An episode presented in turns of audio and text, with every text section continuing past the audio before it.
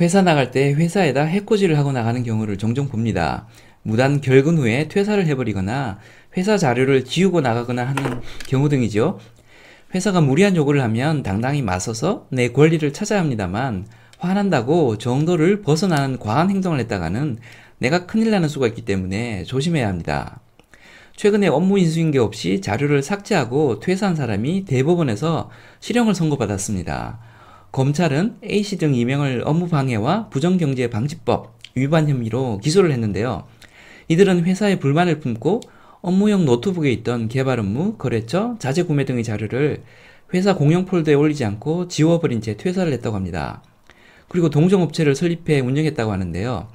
대법원은 이들 두 명에 대해 징역 10개월에 집행유예 2년, 사회봉사 120시간을 선고했던 원심을 최종 확정했다고 합니다.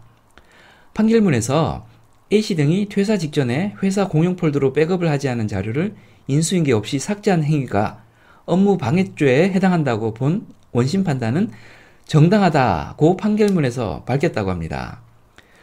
개인과 회사 간의 싸움이 붙으면 노동법 등의 관련법은 약자인 개인 편을 들어주는 경우가 많은데요.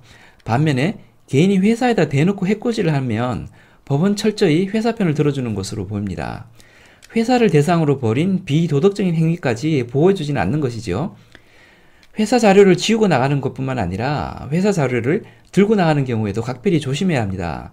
보통의 경우에는 큰 문제가 없겠지만 경쟁사로 옮기면서 이전 회사가 민감한 상태라면 상황이 달라집니다.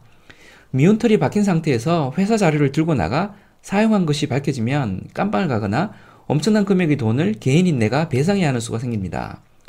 세계적인 히트 게임 배틀그라운드를 만든 크래프톤도 회사 설립하자마자 NC소프트로부터 퇴사자에 의한 정보 유출로 소송이 걸렸습니다. 10여 년 가까이 소송이 계속되다가 결국 회사와는 무관하게 퇴사자 개인들의 일탈로 벌금을 무는 형태로 마무리가 되었습니다. 들고 나간 자료를 활용할 때 파일 제목만 바꾸면 될 것 같지만 제목만으로는 바뀌지 않는 흔적들도 많이 남게 됩니다. 예를 들어 파워포인트는 파일 제목과는 별개로 사용된 템플릿 이름이 별도로 존재를 합니다. 옮긴 회사에서 자료를 작성해서 배포를 했는데 배포된 자료의 템플릿 이름이 이전 회사 템플릿 이름으로 되어 있다면 이건 빼도 박도 못하는 결정적인 증거가 됩니다. 많은 경우 전자 파일들은 파일명 말고도 파일 형식이나 작성자, 작성 시기 등을 기록하는 meta 파일이 따로 존재하는 경우가 많습니다.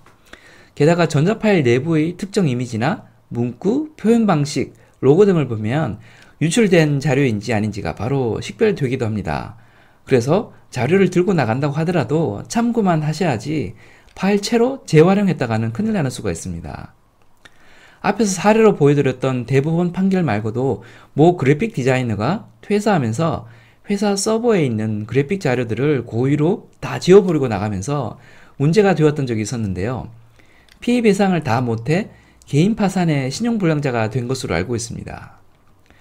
회사가 밉더라도 정도껏 해야 되는데요. 혹시라도 파일을 지우거나 들고 나갈 때는 내 인생도 끝장나는 수가 있다는 생각으로 각별히 조심하시는 것이 좋겠습니다. 지금까지 장프로였습니다. 감사합니다.